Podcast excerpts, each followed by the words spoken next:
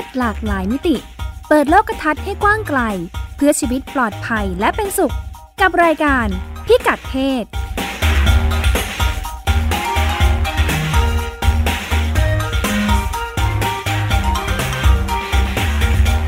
สวัสดีค่ะ ต้อนรับคุณผู้ฟังเข้าสู่รายการพิกัดเพศนะคะ ดิฉันรัชดาธราภาค กับพงศธรสโรธนาวุฒิครับ ค่ะ วันนี้ประเด็นที่เราสองคนจะมาชวนพูดคุยนะคะ วันที่หนึ่งสัปดาห์หน้า วันที่หนึ่งธันวา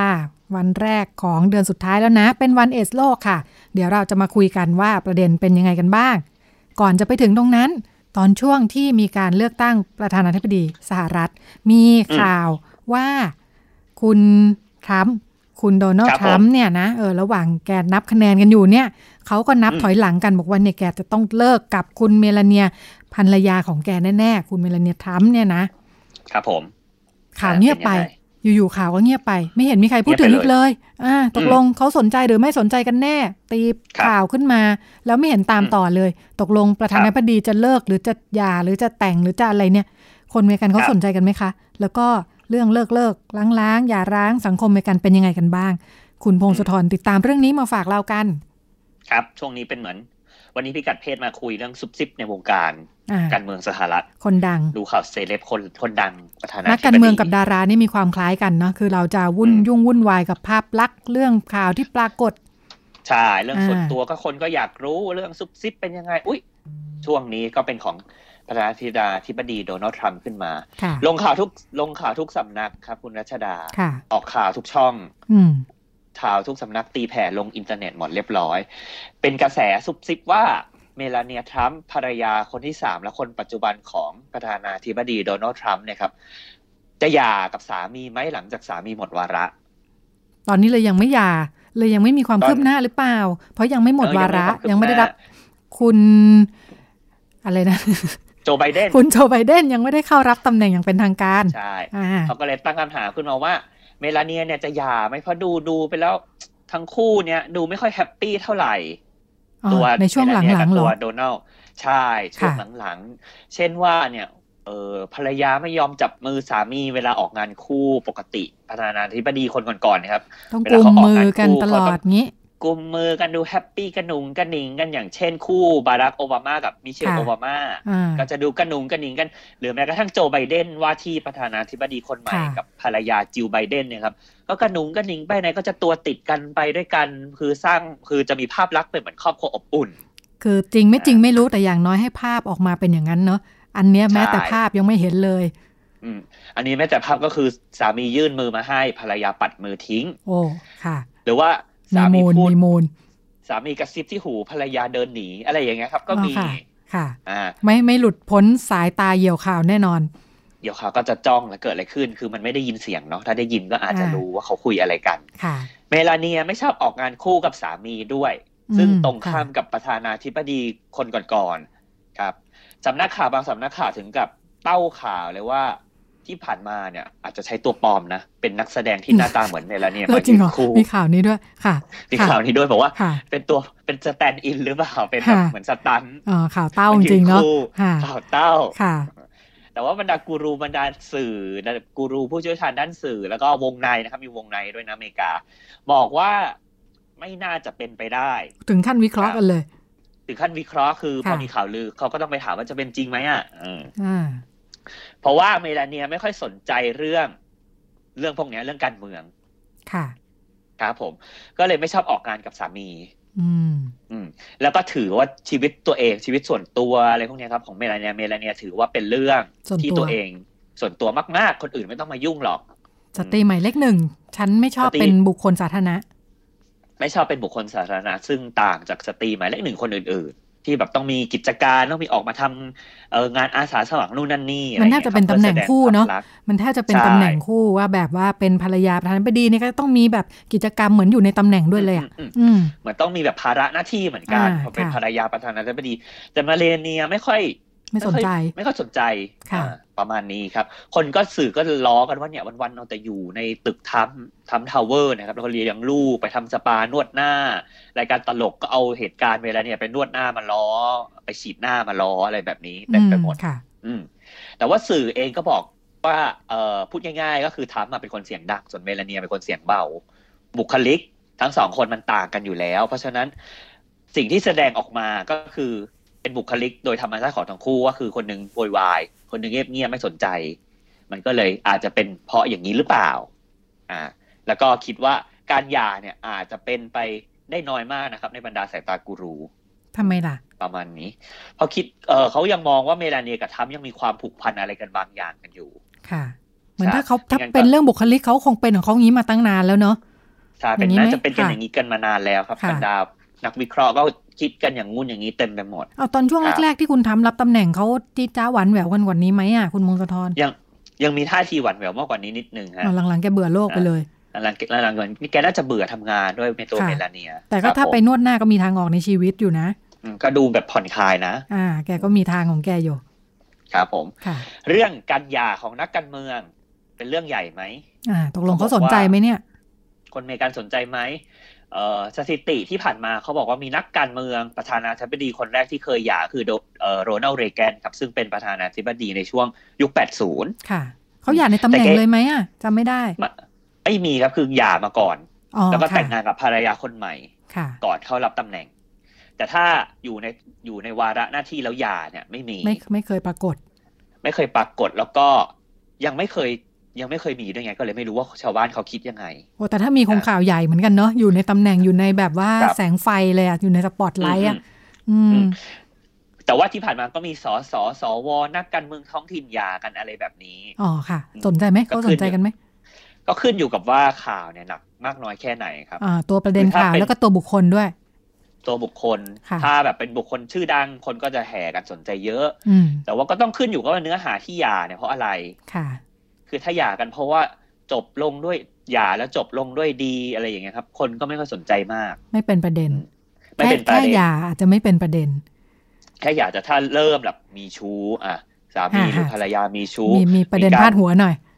มีนอกใจค่ะ อะไรอย่างงี้ คนก็จะเริ่มตสบนตีใจฟ้องแล้วร้องอะไรอย่างเงี้ยนะอ่าอาจจะเริ่มมีตบได้รับตีความสนใจเพิ่มขึ้น มีฟ้องร้องมีแบ่งแย่งสมบัติอะไรเงี้ยครับ มีค่ะภรรยาน้อยมาแบ่งสมบัติหรืออะไรอย่างเงี้ย คนก็จะยิ่งสนใจเยอะแล้วก็ถ้าเป็นแบบเนี้ยคนจะเอื่อมระอาเป็นเยคือะอๆชักถ้าอยากชักเบื่อชักเบื่อรู้สึกว่าอุ้ยทำไมชื่อเสียงนักการเมืองคนนี้มันเฉาโฉจังคนอืมประชาชนก็จะเบื่อ แสดงว่าคนอาจจะคาดหวังว่าก็หย่ากันไปก็หย่าเงียบๆไปไม่เห็นจะมีอะไรวุ่นวายใช่อะไรคือกันเนี่ย อืมคาดคาดหวังให้เป็นการหย่าแบบนั้นค่ะ แต่ว่าผมไปหาข้อมูลมาก็ขึ้นอยู่กับวัฒนธรรมของแต่ละประเทศด้วยนะในต่างชาติเนี่ย คืยังอไงคะที่ผ่านคืออเมริกาคือจะตก คือเฉยๆไม่ค่อยสนใจกันมากครับผมอืมค่ะแต่อย่างแต่อย่างรัสเซีย ซึ่งมีข่าวล่าสุดก็คือตัวประธานาธิบดีวลาดิเมียร์ปูตินเนะครับ แกหยากับภรรยาที่อยู่กันมา30ปีเมื่อปี2014ค่ะ อืม เป็นข่าวใหญ่ แล้วคนก็ตกใจ ตกใจว่าทำอ๋อไมอันอยู่เนี้ยดีเรียกๆหว่าย่าหย่าในตำแหน่งเลยเนาะอันนี้หยาในตำแหน่งเลยของค่ะปูตินเนี่ยครับค่ะแล้วคือคนคนก็ตกใจแต่ว่าคนส่วนใหญ่ไม่ค่อยรู้จักภรรยาปูตินอยู่แล้ว เพราะว่าอ๋อไม่ออกงานตำแหน่งค่ะ ไม่ออกงานไม่เหมือนสหรัฐค่ะก็คือเป็นเหมือนส่วนตัวส่วนตัวมากๆ คนก็ตกใจไปสักพักหนึ่งช็อก แล้วก็ลืมหายเลิกสนใจไปเองอ่าก็ลืมค่ะเพราะว่าตัวภรรยาคุณรุดมิลล่าเนี่ยครับค่ะไม่ค่อยดังอ่าครับเราก็ลืม เหมือนกับว่าอ่าเราก็ลืมโดยสายตาเนี่ยไม่ได้ไปจับจ้องที่ภรรยาอยู่แล้ว ถึงขั้นเอามีภรรยาด้วยเหรอเลยไหมตอนหย่าเนี่ยใช่ถึงขั้นตกใจว่าเอ๊ะปูตินมีภรรยาเอมีอลูกไม่ด้วเห็ยนเหรอเคยพูดถึงอย่างนี้ไม่รู้จักชีวิตส่วนตัวเขาเลย ไม่รู้จักเลยครับค่ะถ้าเป็นของรัสเซียอืมเป็นในค่ะแบบนี้อะเรากลับมาที่สหรัฐดูก่อนว่ามุมมองคนการหย่าในสหรัฐเนะครับ เป็นยังไง เขาบอกว่าจากตัวเลขนะครับ เพิ่มขึ้นเรื่อยๆ ตั้งแต่ปี 30 1930 เพราะว่ามีเศรษฐกิจตกต่ำแล้วก็พุ่งสูงสุดในช่วงสงครามโลกครั้งที่สองเพราะว่าเศรษฐกิจไม่ดีคนไม่อยากแต่งงานกันแล้วอยากหย่ากันดีกว่าอืมครับ คนะเครียด หลังจากนั้นพอสงครามจบตัวเลขการหย่าก็ลดลงเรื่อยๆเรื่อยๆเรื่อยๆจนกระทั่งถึงยุค70อืมยุค70มีการเปลี่ยนแปลงกฎหมายการหย่าฉบับหนึ่งครับเอ่ออนุญาตให้สามารถหย่าได้โดยไม่ต้องมีเงื่อนไข เมื่อก่อนต้องมีเงื่อนไขอะไรอะคะเมื่อก่อนต้องมีเงื่อนไขว่าต้องมีคู่สมรสฝ่ายใดฝ่ายหนึ่งกระทำผิดอ๋อครับผม คือไม่ได้เช่นต้องฟ้องร้องอะไรนะ แต่ว่าจะไปไม่ได้จดทะเบียนหย่าเนี่ย เจ้าหน้าที่จะถามเลยว่ามันมีข้อต้องลงเหตุผล ไม่มีหย่าไม่ได้ใช่อย่างนี้อืมค่ะได้ต้องมีเหตุผลที่ค่ะฟังขึ้นครับผมอย่างเช่น นอกฝ่ายหนึ่งนอกใจ ฝ่ายหนึ่งมีชู้ หรือว่าฝ่ายหนึ่งพยายามสร้างความขัดแย้งในครอบครัวด้วยเหตุผลอะไรก็ว่าไปหนึ่งสองสามสี่ไปเล่นพนันหรืออะไรคือต้องมีคนหนึ่งกระทำผิดครับผมหรอแค่แบบเบื่อแล้วไม่อยากอยู่ด้วยอย่างนี้ อาจจะไม่มีน้ำหนักพอ มีน้ำหนักน้อยไป แต่ค่ะพอกฎหมายฉบับใหม่ออกเมื่อปี 70 ปุ๊บก็สามารถหย่าด้วยเหตุผลอะไรก็ได้ หรือไม่ต้องมีเหตุผลก็ได้อืมค่ะก็ก็เดินเข้าไปเดินเข้าไปแต่งงานเดินเข้าไปหย่าง่าย ๆ แล้วเดี๋ยวนี้ เจ้าหน้าที่ครับจ่ายผมตังค์อย่างเดียวได้เลย อืมค่ะจ่ายตังค์เนี่ยแป๊บเดียวเสร็จค่ะสถิติการหย่าก็เลยพุ่งทะยานตั้งแต่ปี 70 ขึ้นมาจนถึงยุค80 ไม่ครับต้องคิดเหตุผลแล้วทีนี้อืม ไม่ต้องคิดแล้ว แต่เขาก็บอกว่ามันก็มาพร้อมๆ กับค่านิยมของสังคมที่มันเริ่มเปลี่ยน อย่างเช่น ผู้หญิงสามารถพึ่งพาตัวเองได้มากขึ้นค่ะผู้หญิงทำงานนอกบ้านได้ครับ อิทธิพลของศาสนาคริสต์ที่มันลดน้อยลงว่าเออสมัยก่อนก็จะแคทอลิกก็ห้ามหย่าอย่างเงี้ยใช่ไหมครับ อันนี้ก็ไม่แล้วน้อยลงค่ะสังคมก็เริ่มมีมุมมองในเรื่องครอบครัวเปลี่ยนไปเปลี่ยนไปครับผม จากเดิมที่มองว่าถ้ามีครอบครัวเนี่ย เราต้องเสียสละอดทนนะห้ามหย่านะเพื่อลูกอืม เราต้องกำกลืนฝืนทน เรามีภาระที่ต้องดูแลลูกนะ ดูแลครอบครัวประคอง ประคับประคองครอบครัวให้ไปถึงรอดตลอดรอดฝั่ง ยุคหลังนี้เป็นยังไงเพื่อลูกเราหย่าดีกว่า ยุคหลังนี่ก็คือเพื่อลูกเราควรจะหย่าดีกว่าอ่าเพื่อไม่ทะให้ลูกเลาะกันเติบไม่โตดีมาในอ่าใช่อ่าใช่ไหมก็จะเป็นในแบบวิธีนี้คิดเปลี่ยนค่ะครับ แล้วพอพอมิเออพอมุมมองเรื่องการหย่ามันเริ่มมันเริ่มเปลี่ยนไปการแต่งงานมันเปลี่ยนไปไงครับ คนก็เริ่มเปลี่ยน มุมมองการแต่งงานไปว่าเราเริ่มแต่งงานเพราะเราต้องการความสุขมากกว่า อืมค่ะคุณรัชดาเคยเล่านิดนึงแล้วว่า คนคนรุ่นใหม่อยากแต่งงานที่พร้อมจริงสโลเลิฟๆเนาะอ่าสตอนโลนั้นเลเรายพูดกันเรื่องสโลเลิฟต้องแบบพร้อมใช่ต้องแน่ใจจริงต้องอยากแต่งจริงๆๆคืไม่อแน่คุใจณก็ภาไม่พต้องแต่ง คือคุณภาพของครอบครัวเนะครับ มันจะสูงขึ้นอ่าค่ะอันนี้ในสหรัฐนะ คือไม่ต้องก้ากลืนฝืนทน แล้วก็เริ่มมีการคิดคำนวณแล้วว่าจะมีลูกเมื่อไหร่อืม ครับผม แล้วก็คำนึงถึงสิทธิเด็กหรือจิตใจเด็กมากขึ้น อย่างเช่น ถ้ารู้สึกว่าครอบครัวยังไม่พร้อมที่จะมีค่ะเอ่อสมมติว่ายังหาเงินได้ไม่เยอะพอก็ยังไม่มีลูกอืมค่ะครับ พอพอรู้ว่าการหย่านะครับ มันส่งผลต่อเด็กคนก็จะเริ่มคิดคิดมากขึ้นแล้ว แล้วก็ทำให้ตัวเลขการแต่งงานของคนอเมริกาลดลงด้วย อืม เพราะว่าเราคาดหวังคุณภาพการแต่งงานที่ดีขึ้น เลยไม่พร้อม ยังไม่พร้อมเลยไม่พร้อมสักที ไม่พร้อมสักทีหรือว่าบางทีก็คือใช้วิธีใช้ชีวิตอยู่ด้วยกันแทน เพราะว่าเดี๋ยวนี้อยู่กันแต่งก็ไม่ได้เป็นปัญหาอะไรมากมาย ค่ะ ครับ อยู่ไปแต่เพจริลินงๆๆแล้เลยวไม่ได้แต่งเลย ใช่แต่ว่าจริง ๆ แล้วเอาจริง ๆ มันมีที่มาก็คือว่าไอ้เรื่องอยู่ก่อนแต่งเนี่ย เพราะว่าเราต้องศึกษานิสัยใจคอคู่ชีวิตก่อนแต่งไม่งั้นเดี๋ยวจะหย่ากันค่ะมันเป็นความคิดที่มากับที่มีที่มาคือแบบนี้ครับอ่าคือกลัวจะหย่ากันในภายหลังเลยควรจะอยู่ก่อนแต่งก่อน มันต้องเป็นเรื่องแบบเพื่อที่จะได้รู้ว่าพอแต่งงานนี่มันเป็นเรื่องสังคมแล้วเนอะ การใช่โดยเฉพาะการจัดงานแต่งเนี่ยแปลว่าคุณแจ้งให้ทุกคนทราบ อ่า วันหนึ่งพอจะเลิกเนี่ยต้องแจ้งอีกไหมเดี๋ยวมันจะยุ่งยากใช่ต้องแจ้งลูกป้านะอาว่าเนี่ยจะแต่งแล้วนะค่ะถ้าหย่ากันวุ่นวายขึ้นมาอีกค่ะครับ เพราะฉะนั้นตั้งแต่ปี 80 เป็นต้นมาคือ 10 ปี พอตัวเลขมันพุ่งขึ้นปุ๊บคนแห่กันไปหย่าเพราะกฎหมายเปลี่ยน 10 ปีเออ10 ปีต่อมาครับ หลังจากยุค 80 อัตราการหย่าในสหรัฐลดลงเรื่อยๆ จนถึงทุกวันนี้อืมอ่า เรานึกว่าคนรุ่นใหม่หย่ากันเยอะ แต่จริงๆแล้วไม่ใช่ คนรุ่นพ่อแม่หย่าเยอะกว่ารุ่นเราค่ะ เพราะว่าคนรุ่นใหม่ไม่ได้ครับผมแต่งเลยไม่ได้หย่าไม่ได้แต่งไม่ได้หย่าด้วยแต่งก็น้อยลงก็เลยหย่าน้อยลงด้วยโดยอัตโนมัติ ลดลงประมาณ 40%ครับผมค่ะ22 22 คนต่อพันคนลดเหลือ 15 ต่อพันคน ก็ถือว่าเยอะอยู่เหมือนกันนะอืมค่ะแล้วก็เทรนด์ของคนรุ่นใหม่คือเราไม่ได้แต่งงานเพราะเงินอีกต่อไปแล้วครับ คุณรัชดาทุกสวันมัยนี้ก่อนแต่งงานเพราะเงินเหรอ ชายผู้หญิงจะแต่งงานเพื่อให้ฐานะตัวเองสูงขึ้นอ่าสมมติถ้าย้อนกลับไปเป็นยุค 60 ยุค 70อย่างเงี้ยครับอ๋อมันการแต่งงานเป็นทางออกแบบหนึ่งของชีวิตอืมผู้หญิงไม่ได้ทำงาน อันนั้นคือยุคแบบผู้หญิงยังไม่ค่อยได้ทำงานเลยใช่ไหมใช่ผู้หญิงยังไม่ได้ทำงานเลยค่ะต้องแต่งงานเพื่ไม่อได้เปิดโอกาสให้เข้าไปอยู่อยู่ในการทำงานได้ เพราะฉะนั้นฉันต้องมีสามีเพื่อจะให้สามีได้เป็นหัวหน้าครอบครัวอย่างนี้ใช่จะเป็นความค่ะรักเอ้ยความฝันแบบอเมริกันนะครับ มีบ้านเดียว มีสามีทำงานนอกบ้านภรรยาเลี้ยงลูกอะไรแบบนี้อืมค่ะ ทุกวันนี้เปลี่ยนไปแล้วล่ะ เพราะว่าทั้งสองฝ่ายหาเงินได้ทั้งคู่ ต้องการหาคู่ชีวิตที่จะรักกันไปตลอดอ่าคนทุกวันนี้เป้าหมายการแต่งงานก็คือหาคนรักอืมคนแต่งงานช้าลงด้วย ไม่ต้องค่ะรีบร้อนเป็น slow love อย่างที่คุณรัชดาเล่า แถมยังยังมีข้อดีไอ้ยแถมยังมีประโยชน์อันหนึงที่พ่อแม่รุ่น baby boomer เนี่ยครับซึ่งเป็นรุ่นหาเงินเนี่ย ทิ้งไว้ให้เยอะมีมรดกจากพ่อจากแม่ทิ้งไว้ให้ ก็เลยไม่ต้องดิ้นรนตะเกียกตะกายมากนักในการ แต่งงานและทำงานไปด้วยอืมค่ะคือชีวิตดีอยู่คือจะแล้ทวำคืคือชีวิตดีอยู่แล้วทำงานไปสักสิบปีก่อนแล้วค่อยแต่งดีกว่าค่ะไม่ต้องมีความคิดที่ว่าต้องรีบมีลูกเดี๋ยวเดี๋ยวจะไม่มีลูกทันใช้ คือคนรุ่นใหม่ไม่มีความคิดแบบนี้ค่ะ ครับ เลยไม่มีคือเหเพตุราะผฉะลนั้นอะไรที่จะต้องแต่งสักเท่าไหร่ใช่นอกจากความเพราะรัฉะกนั้นใช่นอกจากความรักก็หาเหตุผลอื่นไม่เจอแล้วล่ะอ่าค่ะ เพราะฉะนั้นพอมันพร้อมปุ๊บเนี่ยครับ มันก็เลยมีปัญหาทางด้านเศรษฐกิจในชีวิตคู่น้อยลงจากรุ่นพ่อรุ่นแม่ อืมเพราะว่ามันพร้อมแล้วไง ถึงมาแต่งกัน อืมครัค่ะบแล้วก็การหย่านะครับ พอมันเริ่มลดลงลดลงเรื่อยๆ แล้วก็กลายเป็นสิ่งปกติมากเท่าไหร่อะคนก็เริ่มมองว่าการหย่าเป็นเรื่องปกติ อืมค่ะ ทุกวันนี้มุมมองการหย่าในสหรัฐเหมือนเป็นไปทำบัตรประชาชนครับคุณรัชดาค่ะ จริง ๆ ในเกาหลีก็เป็นเหมือนกันคือเกาหลีเวลาดูซีรีส์เนะครับห้านาทีหย่าเสร็จแล้วว บ้านเราก็มเออบ้านเราดิฉันไม่แน่ใจ แต่ว่าจดทะเบียนเนี่ยห้านาทีเสร็จจริง จดแต่งกันนะ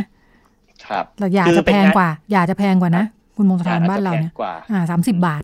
ถ้าจำไม่จดผิดแต่งนะทุกวันนี้จดแต่งอย่างน่าจะเร็วเหมือนเดิมเหมือนกันแล้วเนาะอ่าเขาก็เป็นแบบว่า one stop service บริการเร็วขึ้น เช่นเดียวกับใช่ครับการจ่ายค่าขยะทำบัตรประชาชนอะไรอย่างเงี้ยครับผม แล้วก็งานเอกสารก็น้อยลงอันนี้เขาค่ะบอกว่าในสหรัฐ พองานเอกสารน้อยลงคนก็อยากไปหย่ากันมากขึ้นด้วยนะ สะดวก คนกล้าไปหย่าสะดวกค่ะ ก็ดูเป็นเรื่องง่ายๆ กระบวนการรวดเร็วทำอะไรก็ได้หย่าเสร็จปุ๊บก็ไปจัดปาร์ตี้เลี้ยงฉลองเย่อืมหย่ากับสามีแล้วหย่ากับภรรยาแล้วดีใจ ก็เป็นเหแบมืบอนนี้ชีวิตกันไปมีความสุขมากขึ้น ครับผม ขณะเดียวกันพอหย่าหลังจากหย่าปุ๊บเนี่ย ก็ไม่ได้รู้สึกว่าตัวเองผิดเป็นต่ออีกต่อไปคือจากเดิมรู้สึกว่าอุ้ยหย่าแล้วสังคมต้องมองไม่ดีทุกวันนี้เราก็ไม่ได้มองแบบนั้น แล้วก็ การหย่าปุ๊บก็ทำให้เรามีโอกาสได้เจอคนใหม่ ๆ ที่อาจจะเหมาะสมและค่ะทุกวันนี้การหาคู่ก็ง่ายขึ้นครับเพราะว่ามีแอปพลิเคชันเยอะแยะต่างๆมากมายให้อืมเลือกค่ะ มาดูบ้านเราคิดว่าแนวโน้มอาจจะคล้ายกัน แต่ว่าก็ยังเอ่อกลับไปลองดูข่าวนะคะเอ่อที่ผ่านมาก็ยังพูดถึงกันอยู่ว่ากลัวว่าจะเป็นปัญหา เพราะบอกว่าไปเจอข้อมูลของกรมการปกครองนะคะ บอกว่าการหย่าเพิ่มขึ้น การหย่าร้างของชาวไทยเนี่ยเพิ่มขึ้น อ่าอย่างปี 47 นะคะ บอกว่าอ่า24%ของการหย่าเนี่ย พอปี 2560 2560เนี่ยมันเพิ่มเป็น 41%เพิ่มเกือบอืมอืมเกือบเกือบเท่าตัวเนาะเออจากครับผม20 เป็น 40%แล้วก็ถ้าเฉลี่ยแล้วเนี่ย วันละ 333 คู่เลยนะ คุณมงคลทรคุณผู้ฟัง แปลว่าปีหนึ่งอะหย่ากันประมาณแสนคู่ต่อปีเลยนะ อืม อืมอย่าเยอะ เพราะว่าอะไรอ่าเขาก็วิเคราะห์กันไป บอกว่าเนื่องจากอยู่กันเป็นครอบครัวเดียวทำให้มีความครับผมเปราะบางเนาะเออทั้งคู่ทำงานอะคล้ายกันตรงที่ตอนนี้ทำงานกันทั้งคู่แล้วล่ะ ก็เครียด พอเครียดอืมอ๋อมียังมีเรื่องหนี้สินเศรษฐกิจเข้ามางานก็หนักความอดทนก็ลดลงอย่างที่ว่า เพราะต่างคนก็ทำงานมีรายได้ คล้ายกันกับที่คุณพงศธรพูดถึงอ่าเพราะทำงานทั้งสองฝ่ายแล้วผู้หญิงก็ไม่ได้ต้องพึ่งพาผู้ชายเออฉันก็มีรายได้มีอาชีพเป็นของตัวเอง การหย่าก็ ตัดสินใจง่ายขึ้น แนวโน้มน่าจะไปในทิศทางเดียวกัน แต่ของเราก็ยังดูดูสโลสโลกว่านิดนึงตามตามๆกันไปครับทางผมนี้แหละ วันที่หนึ่งธันวาคมนี้วันอังคารนะคะ เป็นวันเอดส์โลก ครับผมอ่าสถานการณ์ทุกปีนะ เรื่องเอดส์โลกเนี่ยก็จะเป็นการอัปเดตสถานการณ์กันด้วย โดยทั้งโลกก็ถือว่าเป็นวาระนะคะที่มันจะต้องดีขึ้นเนาะเออมันจะต้องดีครับขึ้นผมของไทยเขาบอกว่าอาของไทยเรามี เจตนารมณ์ยุติปัญหาเอดส์นะคะ ending AIDS เนี่ยในปี 2573 เนื่องจากเรามียุทธศาสตร์แห่งชาติว่าด้วยการยุติปัญหาเอดส์ใช่ไหมคะ ช่วง 2560 ถึง 2573 เป้าหมายคือต้องการลดลดผู้ติดผู้ป่วยเชื้อใหม่อ่าอ่าลดผู้ติด HIV หน้าใหม่จากตอนนี้นะ ล่าสุดเนี่ยอยู่ที่ประมาณ 4,800 คนต่อปีเนี่ยครับผมเออให้เหลือ น้อยกว่าพันคนต่อปีอือืมมของเราตอนนี้อยู่ประมาณ 4,800 ซึ่งในนั้นครึ่งหนึ่งเป็นวัยรุ่นนะคะ ครับผมอ่าแล้วก็ข้อที่ 2 เป้าหมายของเราคือลดการตายให้ต่ำกว่า 4,000 รายต่อปีนะ ตอนนี้อยู่ที่ 10,000 รายต่อปีที่เสียชีวิตจากเอดส์นะคะแล้วก็ภาพันธกิจที่ 3 เป้าหมายคือ ลดการรังเกียจเลือกปฏิบัติลงร้อยละ 90 มีมีตัวเลขด้วยนะ มี KPI เป็นตัวอืมชี้วัดอ่า ครับผมอยากให้ลดการรังเกียจเลือกปฏิบัติเพื่อให้ผู้มีเชื้อผู้ป่วยเนี่ยเข้าถึงบริการสุขภาพได้ง่ายขึ้นได้ดีขึ้นเนาะอืมอืม ตอนนี้ตัวเลขอยู่ที่เท่าไหร่เขาบอกว่าตอนนี้เขาวัดไงก็ไม่รู้นะ แต่ว่าการเลือกปฏิบัติเนี่ยพบว่าอยู่ที่ร้อยละห้าสิบแปดครับอ่าโดยเฉพาะแต่โรงจะพวัดยาบาลนี่แหละอืม งั้นงั้นแสดงว่าน่าจะวัดจากการเข้าใช้บริการรักษาพยาบาลใช่ใช่อาจจะถามจากผู้ผู้ติดเชื้อผู้ที่มีเชื้อผู้ป่วย ว่าพอเข้าไปแล้วรู้สึกว่าได้รับการปฏิบัติพูดจาเหยียดหยามไหมตีตราไหมอะไรอย่างนี้นะคะอพอนี่แหละก็ก็พบว่ายังมีปัญหานี้อยู่ ผู้ที่เข้าไปใช้บริการนี่ยังเจอปัญหานี้อยู่เพราะฉะนั้นเป้าคือเพื่อลดเพื่ออลดคือเข้าไปเจอการปฏิบัติแบบนี้เจอสายตาเหยียดหยามเนี่ยไม่อยากไปรับบริการแล้วเนาะอืม ทั้งที่การไปใช้บริการเนี่ยถ้าอยู่ในระบบดูแลที่ดีเนี่ยการมีเชื้อ HIV ปัจจุบันนี้แทบไม่มีปัญหาอะไรเลย ถ้าคุณได้เข้าสู่ระบบการรักษาได้รับยา กินยาถูกต้องตามตารางเนี่ยนะใช้ชีวิตได้ตามปกติ ส่วนโครงการเอดแห่งสหประชาชาตินะคะ UNAIDS เนี่ยปีนี้ธีมรณรงค์คือ global solidarity share responsibility นะคะ ก็คือในความหมายคือทุกคนมีส่วนร่วม เราจะก้าวไปด้วยกันในการเปลี่ยนแปลงเพื่อลดการตีตรา แล้วก็เลือกปฏิบัติ สร้างความเข้าใจที่ถูกต้องว่า HIV AIDS เป็นเรื่องธรรมดา ไม่ใช่โรคติดต่อร้ายแรง ไม่ใช่ติดง่าย ๆ อย่างที่เราเข้าใจเมื่อก่อนกันอีกต่อไปเนาะอืมยังเป็นเรื่องใหญ่ที่ต้องเปลี่ยนแปลงตรงนี้นะคะ ถ้าเปลี่ยนตรงนี้ได้นั่นก็หมายถึงว่า ต้องการสร้างความเข้าใจว่าคนที่มีเชื้อเนี่ยก็มีสิทธิเสรีภาพและสามารถใช้ชีวิตอยู่ร่วมกับทุกคนได้ในสังคม และจะต้องไม่ถูกบังคับตรวจ HIV อ่าไม่ไม่ถูกบังคับตรวจ ไม่ถูกเปิดเผยผลเลือดอ่าแล้วก็จะไม่ไม่ถูกเอาผลเลือดไปเป็นเงื่อนไขในการเข้าทำงานรับเข้าบริการต่างๆ รวมทั้งเข้าเรียนอะไรอย่างนี้นะคะ ประเด็นที่เขาจะสื่อสารปีนี้ ประเด็นสื่อสารปีนี้สำหรับการรณรงค์ก็คือเรื่องการตรวจเลือดก่อนเข้าทำงานนี่แหละ อืม กลุ่มที่ดิฉันไปคุยด้วยทางเครือข่ายเยาวชนที่อยู่ร่วมกับเชื้อ HIV ประเทศไทยนะคะ TNY Plus เนี่ยจะจัดงานหลายองค์กรจัดนะ แล้วก็อันเนี้ยของ TNY Plus เนี่ยเขาจะร่วมกับทางมูลนิธิเอทแห่งประเทศไทย ก็จะจัดงานที่หอศิลป์กทม หอศิลปะวัฒนธรรมแห่งกรุงเทพมหานครนะคะ ตัวเลขบอกว่าตอนนี้ประเทศไทยเนี่ยมีเด็กและเยาวชน ที่มี HIV เนาะซึ่งหมายถึงทั้งกลุ่มที่รับเชื้อจากพ่อแม่ตั้งแต่เกิด แล้วก็กลุ่มที่เราพูดถึงเมื่อกี้นี้ว่ามีรายใหม่ที่รับเชื้อแต่ละปีเนี่ยครึ่งหนึ่งเป็นเยาวชนเนาะะตัวเลขที่เป็นกลุ่มเนี่ยบอกว่า23,000 กว่าคนนะคะ แล้วก็นี่แหละต้องการสื่อสารว่าถ้าทุกคนรับยาต้านสม่ำเสมอเนี่ยชีวิตจะปกติสุขมากนะคะะแล้วก็กฎหมาย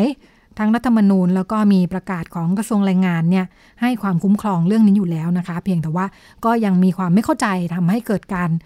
ละเมิดสิทธิ์กันอยู่ เราลองไปฟังเสียงดิฉันคุยกับคุณนพรุษหมื่นแก้วนะคะ เป็นประธานเครือข่าย TNY Plus นี่แหละ แล้วก็เป็นผู้ประสานงานโครงการพัฒนาคุณภาพชีวิตวัยรุ่นและเยาวชนที่อยู่ร่วมกับเชื้อ HIV ซึ่งสนับสนุนโดยองค์การยูนิเซฟ ซึ่งจะเตรียมจัดงานกันในวันอังคารที่หนึ่งธันวานี้ค่ะ ครับก็คืออการจัดงาน World Aid Day 2020 ที่จะถึงนะครับเราทางเครือข่ายเยาวชนที่ร่วมกับเชื้อ HIV เนี่ยเรามีเป้าหมายว่าเด็กและเยาวชนที่พวกเราเข้าถึงเด็กเยาวชนที่ร่วมกับเชื้อ HIV ที่พวกเราเข้าถึงนะครับรวมถึงเด็กเยาวชนที่ร่วมกับเชื้อ HIV อีก 20,000 กว่าราย และรวมถึง ผู้ติดเชื้อ HIV ทั่วประเทศนะครับ จะเข้าถึงคุณภาพชีวิตที่ดี คุณภาพชีวิตที่ดีในความหมายก็คือสุขภาพกายดีใจดี แล้วก็สังอยู่ร่วมกับสังคมได้ครับ พอมาถึง World AIDS Day นะครับ เราจะมาคุยถึงเรื่องอส่วนที่สามก็คือทำยังไงให้อยู่ร่วมกับสังคมได้เนาะที่เราเห็นปัญหาอยู่ครับ ก็คือการที่ยังมีการกีดกันและเลือกปฏิบัติ ในการเข้าถึงงานของผู้ติดเชื้อ HIV อยู่ครับ โดยมีการบังคับเนาะตรวจ HIV ก่อนเข้าทำงาน ส่วนใหญ่ที่ที่เราเห็นปัญหาก็คือเป็นปัญหาในธุรกิจประเภทอาหารและบริการครับ ส่วนใหญ่ที่ที่เหตุผลที่เขาตรวจครับเขาก็บางบางบริษัทครับ แต่ส่วนน้อยเนาะที่เขาจะมองว่าผู้ติดเชื้อ HIV เนี่ยอ่อนแอแล้วก็ กังวลเรื่องการปนเปื้อนเชื้อ HIV ปนเปื้อนในอาหาร อันนี้ก็จะเป็นเรื่องของความทัศนคติและความเข้าใจผิดเนาะของผู้ประกอบการเองครับ และอีกส่วนหนึ่งครับ เขาก็บอกว่า เอ้ย เราก็มีความเข้าใจนะภาคธุรกิจอะแต่เราก็ยังเปิดโอเพนหมดไม่ได้ ยังต้องควรจะต้องตรวจอยู่ เพราะว่าเป็นเรื่องของความเชื่อมั่นในสินค้าและบริการของเขาครับ ในการที่การที่เขาอ่า เขาเนี่ยจะโอเพนว่าเอ้ยไม่ต้องตรวจเอชวีเลยเขามองว่าจะกระทบธุรกิจเขาว่าคนคนที่มาซื้ออสินค้าและใช้บริการของเขาเนี่ย จะไม่เชื่อมั่นจะอ่าไม่อ่ายอดขายของสินค้าของเขาจะลดลง การบริการของเขาจะลดลง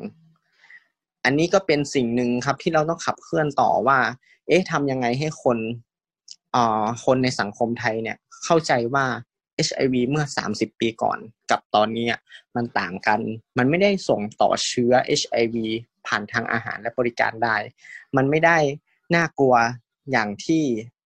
อย่างที่เราคิดมันไม่ได้ติดต่อกันง่าย ๆ อันนี้ก็เป็นส่วนหนึ่งเป็น message หนึ่งครับที่เราพยายามจะสื่อผ่านเวที World AIDS Day 2020 โดยพวกเราครับทำงานร่วมกับภาคีทั้งเชิง นโยบายและเชิงสาธารณะครับสาธารณะเราก็พยายาม contact กับอินฟลูเอนเซอร์แล้วก็ดาราต่างๆ ที่จะสื่อสารเรื่อง key message นี้ออกไปยังสาธารณชนอื่นๆเนาะรวมถึงทีมข่าวหรือทีมสื่อมวลชนอื่น ๆ ที่ช่วยให้กระจายข่าวเหล่านี้ออกไปว่ามันมีสถานการณ์แบบนี้เกิดขึ้น ซึ่งมันไม่ควรเกิดขึ้นในสังคมไทย มันไม่ควรมีใครที่จะถูกกีดกัน และไม่มีทำให้เขาไม่มีพื้นที่ยืนในสังคมเนาะไม่มีไม่มีอ่ารายได้หรือไม่มีคุณภาพชีวิตที่ดี ไม่มีรายได้เพียงพอที่จะใช้ชีวิตต่อ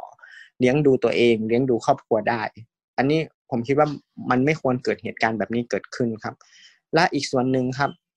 เราคุยถึงเรื่องอ่าโคอ่าทำงานกับเชิงภาคนโยบาย ว่าแต่ละกระทรวง แต่ละแต่ละหน่วยงานของภาครัฐเองเนี่ยเขามีนโยบายหรือมีกฎหมายอะไรที่เอื้อ เอื้อต่อการที่ให้ผู้ติดเชื้อไอเชวีอะ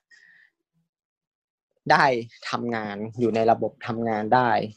สามารถเลี้ยงดูตัวเองได้ สามารถเลี้ยงดูครอบครัวของเขาได้ เติบโตมาเป็นผู้ใหญ่ที่มีคุณภาพชีวิตที่ดี และสามารถ มีความอ่าและรับผิดชอบต่อสังคมต่อไปได้ อันนี้คือแมสเซจที่เราจะสื่อออกไปในงาน World AIDS Day 2020 ครับ ก็เป็นเสียงคุณนพรุษนะคะที่คุยให้เราฟัง ซึ่งที่มาของเครือข่ายเนี่ยทาง TNY Plus เนี่ยเป็นกลุ่มที่ทำงานกับเยาวชนที่เน้นกลุ่มที่ติดเชื้อตั้งแต่เกิดเนาะรับเชื้อจากพ่อแม่เนี่ยทำงานกับมันมีกลุ่มย่อยๆๆแบบนี้อยู่ในหลายจังหวัด ในประเทศไทยนะคะ แล้วก็ทางเครือข่ายเนี่ยก็เป็นกลุ่มที่ทำงานกับเยาวชนกลุ่มต่างๆ ในจังหวัดต่างๆเนี่ยนะยุคก่อนหน้านี้หลายปีก่อนก็จะทำเน้นเรื่องการ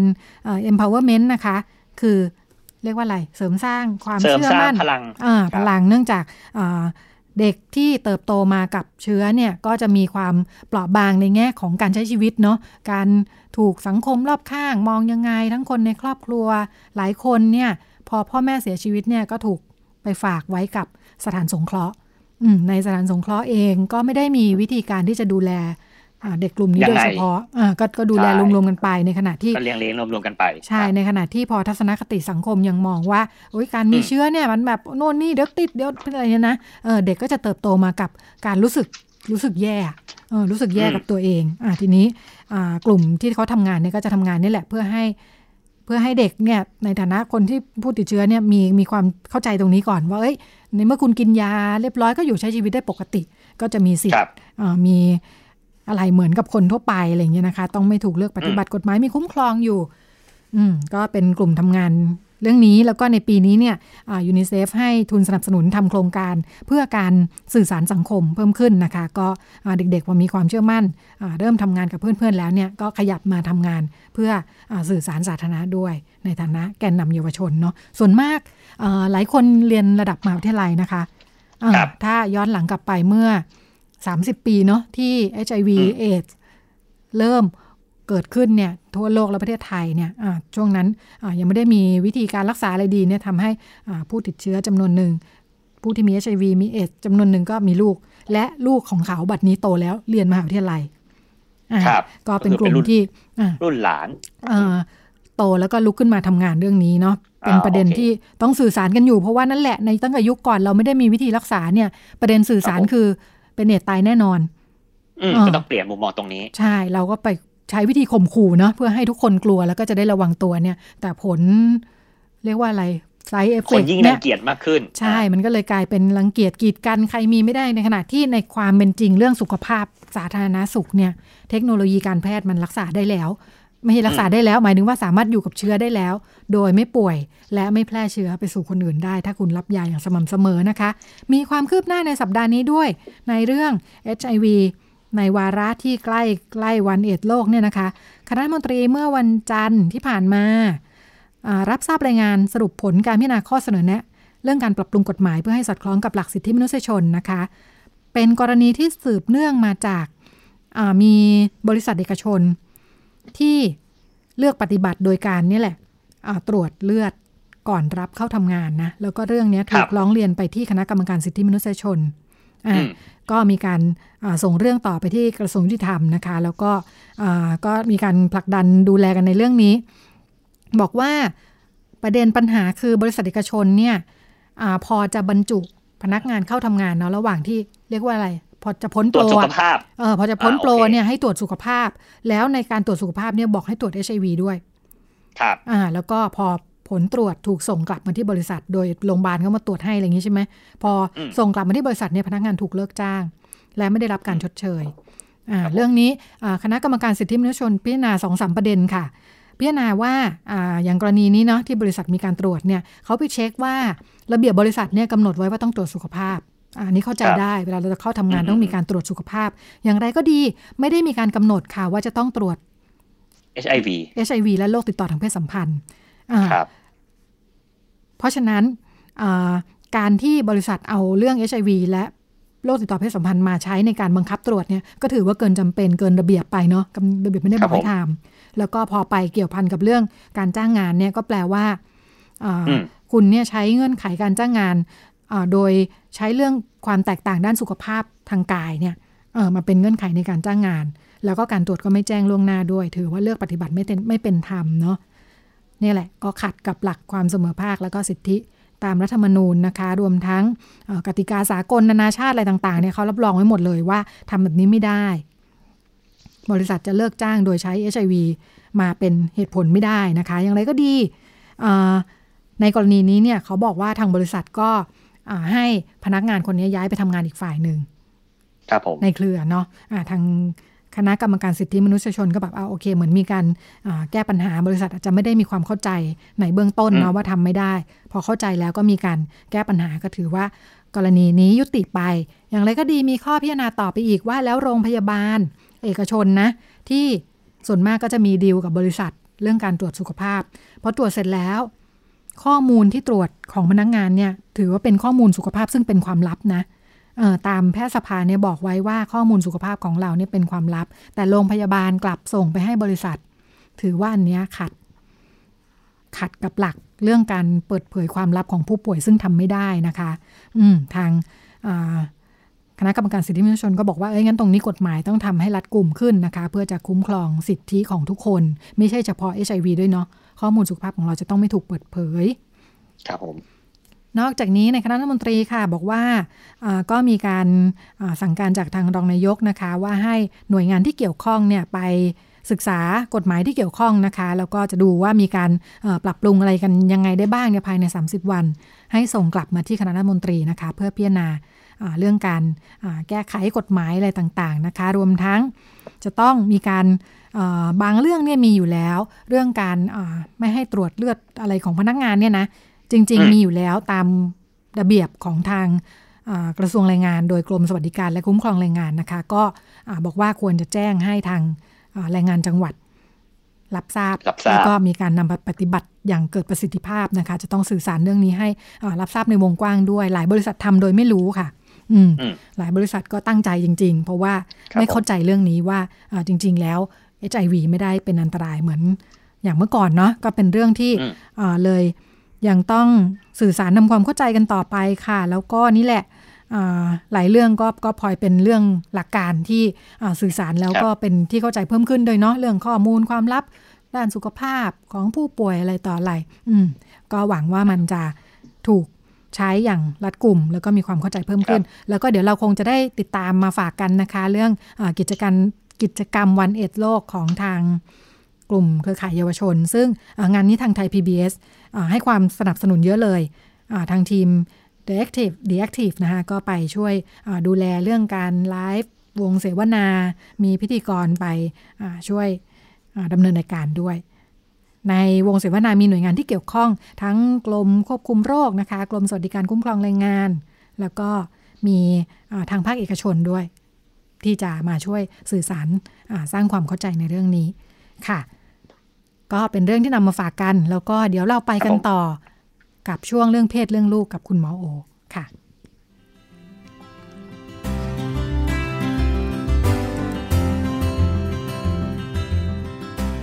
เรื่องเพศ เรื่องลูก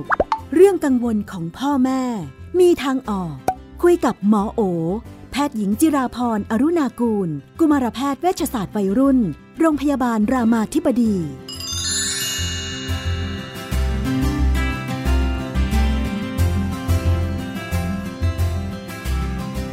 ในช่วงเรื่องเพศเรื่องลูกนะคะ เราอยู่กับคุณหมอโอนะคะ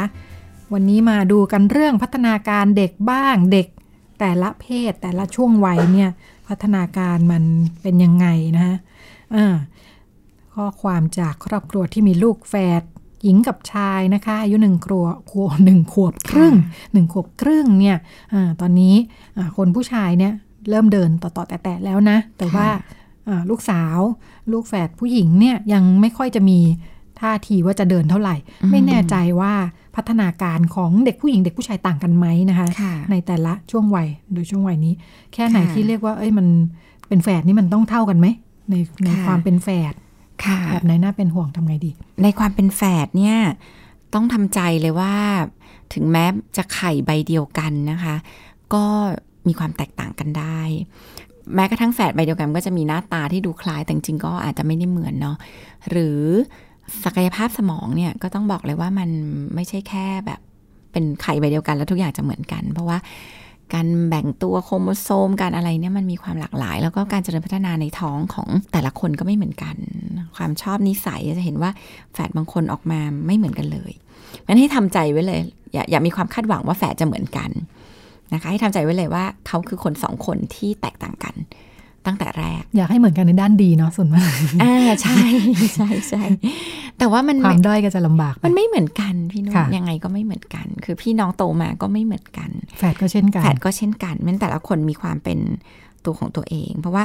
บางทีพอมันมันมันจะมีความรู้สึกว่าก็เลี้ยงเหมือนกัน ประเด็นคือเครื่องส่งอาจจะส่งเหมือนกัน แต่เครื่องรับรับไม่เหมือนกันเนี่ยยังไงคนก็ไม่เหมือนกันงั้นแฝดก็เป็นคนสองคนที่ไม่มีความ เหมือนกัน มันอาจจะมีคนที่คล้ายกัน แต่มันอาจจะมีคนที่ต่างกันสุดขั้วเลยเพราะนั้นมันมันไม่เกี่ยวเนาะทีนี้สิ่งที่น่าสนใจคือขวบเก้าเดือนยังไม่เดิน อันเนี้ยอาจจะต้องมาดูเหมือนกัน ว่า เออมันก็ค่อนข้างช้า คือปกติเด็กขวบหนึ่งเนี่ยก็จะเริ่มยืนตั้งไข่นะคะขวบสามเดือนเนี่ยจะเริ่มเดินแบบเตาะแตะเดินเกาะเดินได้อะไรเงี้ยนะคะขวบครึ่งเนี่ยควรจะเริ่มเดิน ได้เหมือนกัน ถ้าดูไม่มีทีท่าจะเดินเลยเนี่ย หรือถ้ายังยืนไม่ได้เลยเนี่ย อันนี้น่าจะช้า ก็ควรจะพาไปหาคุณหมอหน่อยนะคะ ว่ามีปัญหาอะไรหรือเปล่า เกี่ยวกับกล้ามเนื้อเกี่ยวกับอะไรไหมเนาะควรควรจะลองพาไปตรวจดูนิดนึงค่ะ ความเป็นเด็กผู้หญิงกับผู้ชายมีความมีเป็นตัวแปรไหมคะก็พบว่ามันก็มีความแตกต่างเหมือนกัน เด็กผู้ชายอาจจะทางทางด้านกล้ามเนื้อมัดใหญ่ ก็อาจจะไวกว่า แต่เด็กผู้หญิงทางด้านภาษาทางด้านอะไรก็อาจจะไวกว่าด้วยความที่สมองเป็นอย่างนั้น แต่ว่าอันนี้ก็เป็นเขาเรียกว่าเป็นภาพรวมๆกว้างๆมันมันไม่สามารถจะแอพพลายกับทุกคนเนาะไม่ได้แปลว่าเด็กผู้ชายจะทุกคนจะต้องไวกว่าเด็กผู้หญิง แต่มันแปลว่าโดยส่วนใหญ่ก็เป็นไปได้ที่กล้ามเนื้อมัดใหญ่เขาก็จะแบบทำงานได้ดีกว่าเนี่ยที่ผู้หญิงด้านภาษาที่เราจะเห็นว่าเด็กผู้หญิงพูดเร็วกว่าอะไรเงี้ยค่ะรวมทั้งการเป็นแฝดก็ไม่ได้ต้องมาเทียบกันเนาะไม่คืออันนี้ต้องระวังมาก ๆ คือมันอดไม่ได้หรอก เพราะมันเห็นอยู่ด้วยกัน เพียงแต่ว่าเราเทียบแล้วเนี่ยเราไม่สร้างความรู้สึก ให้อีกฝั่งหนึ่งรู้สึกไม่ดี อันนี้เป็นเรื่องที่ต้องระวัง หรือเทียบแล้วแม้กระทั่งตัวเราเองที่เราจะแบบพอมันมาเทียบกันแล้วเราจะทำให้เราเกิดการแบบอารมณ์ที่แตกต่างกันเนี่ยทำไมเธอไม่ได้แบบพี่ทำไมเธอไม่ได้แบบน้องเนี่ยอันนี้ต้องระวัง เพราะว่าต้องเข้าใจเลยว่าเรากำลังเลี้ยงคนสองคนที่เขาไม่เหมือนกันคือถ้าตั้งธงแบบเนี้ย ความคาดหวังอะไรใด ๆ มันจะดีกว่า แล้วมันจะทำให้เราไม่ทุกข์กับการที่ทำไมไม่เหมือนคนนี้ และไอ้ที่เหมือนนั้นมันอยากที่อยากจะให้เหมือนแบบดีๆไอ้ที่เหมือนไม่ดีก็ไม่อยากให้เหมือนคือพ่อแม่เนี่ยก็ก็คิดว่าเวลาเลี้ยงแฝดจะแนะนำเสมอว่าให้ให้เลี้ยงเขาสองคนเหมือนเป็นคนที่ไม่มีความเกี่ยวข้อง ด้านการต้องเหมือนกัน อย่าพยายามจับเขาใส่เสื้อผ้าเหมือนกัน อะไรแบบเนี้ยคือมันทำให้รู้สึกว่า มันบอกไม่เสร็จบางอย่างอะเวลาจับลูกใส่เสื้อผ้าเหมือนกันเนี่ย ถ้าเขาไม่ได้ยินดีนะคะ มันบอกไม่เสร็จว่าเธอสองคนต้องเหมือนกันมันส่งไม่เสร็จที่สตรองมากเลยนะ ว่าเธอสองคนต้อง ฉันถูกคาดฉันคาดหวังให้เธอสองคนเหมือนกัน เพราะฉันก็เลือกเสื้อผ้าเธอสองคนเหมือนกันเพราะนั้นโดยทั่วไปอะก็จะแนะนำว่า ให้เขาเลือกเองเขาอยากใส่เหมือนกันเพราะเขาอยากแสดงความเป็นแฝดก็ได้ เขาอยากใส่ต่างกัน ก็ดี เพราะว่าเขาก็จะได้เป็นตัวของตัวเอง เขาไม่รู้สึกว่าเขาต้องผูกชีวิตเขาไว้กับอีกคนหนึ่งว่าฉันต้องเหมือนเธอ เธอต้องเหมือนฉัน ซึ่งมันเหนื่อยมากเลยนะ การที่เราต้องผูกกับใครไว้ว่า เราต้องเหมือนคนนี้หรือคนนี้ต้องเหมือนเราเนี่ยมันแบบคือเด็กบางคนเนี่ยมันก็โตมาแบบไม่ได้อยากเหมือนใครอะ่ะ ไม่ได้อยากให้ใครเหมือนด้วยนะ ก็จะเหนื่อยมากเลยการมีแฝดที่ต้องมาเหมือนฉันทุกอย่างเลยแล้วหลายครั้งพอพอพ่อแม่ส่งแม่เสร็จว่าต้องเหมือนกันเนี่ย กลายเป็นว่าเด็กคอมเพลกันตลอดเลยเด็กเปรียบเทียบกันตลอด เด็กแข่งกันด้วย พอเปรียบเทียบเสร็จก็จะแข่งมันก็ต้องระวังมันก็เลี้ยงคนสองคนที่ดันเกิดพร้อมกันเฉยๆพอค่ะ เรื่องพัฒนาการก็แสดงว่าก็สังเกตไป ถ้าไม่ได้อยู่ในเรื่องอเริ่มจะหลุดเกณฑ์หรือเริ่มอะไรอย่างนี้ก็ก็เป็นไปได้ที่เขาจะไม่เหมือนกันค่ะ แล้วส่วนใหญ่เป็นอย่างนั้นด้วยค่ะ ส่วนใหญ่คือเขาก็จะไม่ได้พูดพร้อมกันได้เท่ากันอะไรอย่างเงี้ยมันมันมันมันแตกต่าง เพราะฉะนั้นแต่ถ้าเมื่อไหร่ก็ตามที่มันหลุดเกณฑ์ว่าเอ๊ะ ขวบครึ่งถ้าสมมตินะคะ ยังไม่ลุกยืนเลยเนี่ยอันนี้ช้าก็ก็ควรจะพาพบหมอดูหน่อยหรือระหว่างนี้ก็กระตุ้นหน่อย เช่นแบบเขาอาจจะยังไม่อยากเดินเอง แต่อีกคนหนึ่งอาจจะชอบจูงเดินอย่างเงี้ยเราก็จะเริ่มจูงอะพอจูงแล้วขาเขาเริ่มขยับได้แล้วเราเราปล่อยมือเราก็จะปล่อยมือได้เร็วขึ้น ถ้าเดิมเราไม่เคยจูงเขาเดินเลยเพราะเห็นอีกคนหนึ่งเดินได้แล้วเงี้ยมันก็ก็อาจจะทำให้เขาช้าลงมันก็ก็เข้ามากระตุ้นเขาด้วย มีวิธีที่นึกถึงเป็นภูมิปัญญาของครอบครัวนะภูมิปัญญาของครอบครัวเนี่ยใช้วิธีเอาผ้าขนหนูอะคาดคาดอกแล้วก็ถือทำให้เด็กจะรู้สึกว่าตัวเองเดินได้เอง แล้วก็ไม่ไม่เห็นคนพยุงไงเพราะว่ามันคาดอยู่ เดี๋ยวนี้มันก็มีพวกแบบเหมือนบล็อกไม้เป็นเหมือนกับรถเข็นเด็กอ่าหรือบางทีก็เป็นรถเข็นน้อง จริง ๆ คือมันได้เกาะแล้วมันได้ไถ แต่ตัวเด็กอะก็ได้แบบ เวทเดินบางส่วน ก็ช่วยแต่พวกนั้นแต่ไม่ใช่รถเข็นแบบ ไม่ใช่รถเข็นแบบกลมๆที่อ่ากลมๆเด็กลงไปนั่ง อันนั้นอันนั้นเนี่ยไม่ช่วยอ่าอันตรายยอสคบไม่ให้ขายใช่แล้วก็ไม่ไม่ได้ช่วยเสียชีวิตจำนวนมากแต่เป็นไอ้นี่ค่ะ ตัวที่มันเกาะแล้วค่อย ๆแบบอ่าดันไปลากไปอันนี้แต่แต่พ่อแม่ต้องดูด้วยเนาะค่ะ ในในช่วงวัยที่พอพอโตขึ้นไปในความเป็นผู้หญิงผู้ชายต่างกันไหม อันนี้ดูเหมือนว่าเด็กผู้ชายอาจจะเร็วกว่าในแง่กายภาพ ใช่ไหมคะ ถ้าหมอพูดในช่วงวัยเล็ก ๆ จริงๆก็ก็ก็พอมันวัยด้านภาษาอย่างเงี้ยเด็กผู้หญิงวัยด้านภาษามันก็จะมีสิ่งที่แตกต่างมันก็จะเห็นเรื่อย ๆ มันก็จะอาจจะคอมมูนิเคตเก่งกว่าสื่อสารเก่งกว่าอะไรมันก็มันก็มันก็จะเป็นเขาเรียกว่าเป็นทักษะ ส่วนบุคคล เด็กผู้ชายจะปีนป่ายเก่งอะไรเงี้ยมันก็มันก็ก็จะเห็นไปจนโตนะ เป็นเรื่องพื้นฐานเป็นเรื่องพื้นฐานอ่าเพียงแต่ว่าอย่างที่บอกก็คือไม่ได้แปลว่าจะเป็นอย่างนั้นทุกคนมันอาจจะหมายถึงเบรดสมองของเด็กส่วนใหญ่ก็อาจจะเป็นอย่างนั้น เราต้องช่วยเสริมไหมเวลาถ้าเรื่องเพศมันกำหนดบางอย่างแบบนี้เช่น เด็กผู้หญิงดูเคลื่อนตัวน้อยกว่านำไปสู่การไม่ค่อยเล่นกีฬาตอนโตไหมเด็กผู้ชายก็เลยแบบ เจรจาไม่ค่อยเป็นต่อรองไม่ค่อยได้ ก็เสริมก็เสริมถ้าเรารู้สึกว่าเออทักษะเนี่ยเป็นทักษะที่แบบยังขาดอะไรที่ตามที่มันเห็นว่าขาดก็พยายามช่วย ให้มันมีพื้นที่ที่มันจะแบบเสริมขึ้นมาค่ะ ช่วงนี้เขาฮิตฮิตการนิยมการบันทึกที่เรียกว่าบูโจ มันย่อมาจากคำว่า bullet journal ยังไม่ได้ทำแต่เห็นเขาเริ่มทำกันเยอะสนุกดี ถึงขั้นมีขั้นเปิดคอร์สอบรมอ่าเป็นการแบบว่าสำหรับคุณผู้ฟังถ้าสนใจก็อาจจะเปิดดูนะคะในใน Google เนี่ยเสิร์ชดูได้คำว่าบูโจ B U J O เนี่ยนะคะตอนแรกนึกว่าภาษาญี่ปุ่น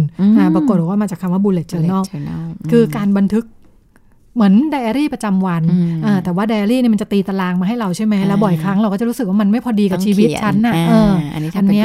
อ่าอันนี้ไอเดียคือวาดเองเลยอยากจะบันทึกอะไรก็บันทึก ก็ลองไปเปิดดูโอ้เขาบันทึกกันทุกสิ่งอย่างตั้งแต่แบบเหมือนไดอารี่ก็คือบันทึกกิจกรรมเนาะแค่โน้ตเป็น organizer ว่ากิจกรรมประจำวัน แต่เขาลงรายละเอียดหลายอันก็มีแนวโน้มจะลงรายละเอียดมากขึ้น บันทึกการกินบันทึกการออกกำลังกาย บันทึก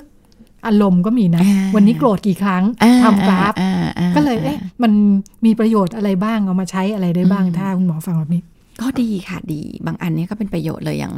บันทึกการกินเนี่ยก็จะเห็นเลยว่า มันก็เป็นตัวเขาเรียกว่า feedback เนาะเป็นตัวแบบสะท้อนกับให้เราเห็นว่าเออบางทีแบบบางทีกินกินไปวันๆอะ มันไม่ดูอะอร่อยก็กินอร่อยก็กิน แต่พอมานั่งทำบันทึกเนี่ยมันจะเห็นเลยว่าเฮ้ย โอ้โห เมื่อเช้าก็ชานมไปแล้ว จะเอาอีกก่อนเนี่ยอะไรเงี้ยมันคุณค่าทางอาหารอ่ามันก็จะเห็นมันก็จะเห็นคือคือการการบันทึกเนี่ยจริงๆมันคือการเรียนรู้ แล้วก็การสังเคราะห์สิ่งที่มันเกิดขึ้น แล้วหลายอย่างมันเรียนรู้ผ่านการบันทึก เช่นกำลังจะมาบันทึกแล้วก็เห็นข้อมอะไรที่ผ่านมาเนี่ยมันก็จะมันก็จะเรียนรู้ในรูปแบบหนึ่งทีนี้ มันก็ทำได้หลายอย่างเลยค่ะ สิ่งที่น่าบันทึกอย่างเช่นกิน คนที่น้ำหนักตัวเยอะการบันทึกการกินเนี่ยก็เป็นประโยชน์มากเนาะการบันทึกเรื่องอารมณ์จริง ๆ เป็นอันหนึ่งเลยที่ในการทำเทอราปีหรือทำจิตบำบัดเนี่ยเราก็ใช้การบันทึกอารมณ์ เพราะว่าเวลาจะแบบคนที่มีปัญหาเนี่ยหลายครั้งคือคนที่จัดการอารมณ์ตัวเองไม่ได้ แล้วการจัดการอารมณ์ตัวเองไม่ได้เนี่ยส่วนหนึ่งที่รากของมันก็คือ ไม่ทันว่าตอนนี้ตัวเองกำลังรู้สึกอะไร เพราะการบันทึกเนี่ยก็จะทำให้เราเห็นภาพเนาะที่ชัดขึ้นว่าอ๋อ ตอนนี้กำลังโกรธ ตอนนี้กำลังโมโห ตอนนี้กำลังอายอะไรเงี้ย มันจะเห็นภาพเหล่านี้ชัดขึ้นหรือบางคนบันทึกเป็นกราฟ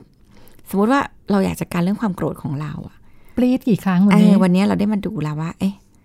ตอนเนี้ยเออเวลาไหนบ้างกราฟพุ่งทั้งวันเลยวันนี้กราฟพุ่งเรามาลงบันทึกซิ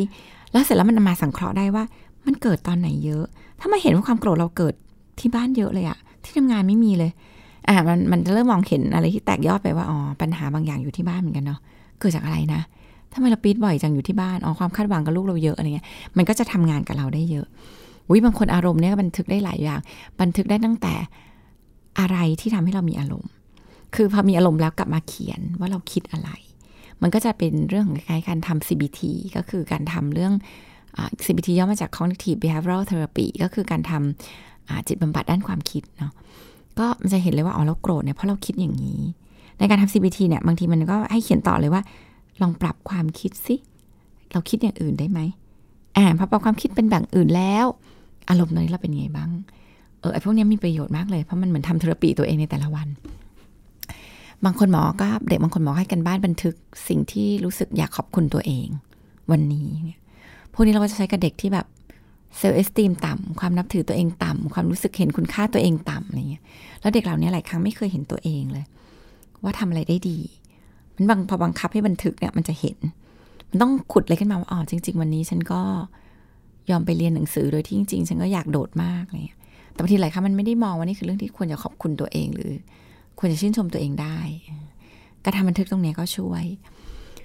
งั้นโดยส่วนตัวก็คิดว่าก็มีประโยชน์นะคะ มีประโยชน์ถ้าตราบใดที่เราทำให้มันเกิดประโยชน์ไม่ใช่บันทึกไปขำๆหรือบันทึกแค่แบบเอาไว้สวย เอาไปถ่ายลงโซเชียลก็มีแนวโน้มเหมือนกันใช่ เพราะว่ามันประดิษฐ์ประดอยกันได้ไงลงสีได้ก็จะเริ่มแบบใช้ไฮไลท์ทุกสีเลยที่ซื้อมา แล้วก็มีปากกาเมจิอะไรอย่างนี้ใช่ไหมไม่ประเด็นคือถ้ามันเป็นความสุขก็ทำได้ ก็เป็นงานดิเลกแต่แต่ถ้ามันแบบกลายเป็นแบบเสียเวลา เออ เราต้องแบบอวดเรื่องนี้หรือเอามาโชว์ โชว์พาว โชว์เจ๋งเนี่ยมันก็ต้องอาจจะทำให้บันทึกเราเนี่ยมันถูกบิดเบี้ยว คือประโยชน์อาจจะถูกบิดเบี้ยวไปเป็นอย่างอื่น อ่ามันอาจจะไปเป็นอย่างอื่นซึ่งอาจจะเป็นประโยชน์ก็ได้นะ เช่นแบบลงแล้วแบบโอ้โหยอดไลค์เพียบอาจจะเป็นประโยชน์แบบอย่างอื่นไป แต่ว่ามันก็ต้องกลับมาดูว่าเอ้เราทำเนี่ยเราต้องการประโยชน์ด้านไหนค่ะ แล้วถ้าเยอะไปบางทีมันก็จะทำให้เริ่มล้าไงแบบต้องประดิษฐ์ต้องทำให้สวยไงคือ content แทนที่มันจะได้อะเออมันมีเสียเวลาเยอะเสร็จแล้วมันเหนื่อยพอเหนื่อยเสร็จก็เลิกมันแทนที่มันจะทำอะไรที่มัน simply ง่าย ๆ ได้ประโยชน์มันก็มา เป็นอะไรที่แบบเยอะขึ้นเหมือนเรื่องมอนิเตอร์เนาะเป็นการมอนิเตอร์ แล้วก็ข้อมูลจัดจัดระเบียบจัดระบบใช่แล้วหลายครั้งพวกเนี้ยมันต่อยอดไปสู่การเรียนรู้แบบที่มากขึ้นกว่าการบันทึกแต่ละวัน บางทีแค่ได้มานั่งอ่านอะว่าในแต่ละวันเรารู้สึกอะไร เราเจออะไร เราจัดการความคิดเรายังไงอย่างเงี้ยโอ้โหบางทีมันเกิดการเรียนรู้ใหม่ ๆ จากการได้มาตกตะกอนความคิดตัวเอง ค่ะนึกถึงเรื่องเรื่องอนามัยเจริญพันธุ์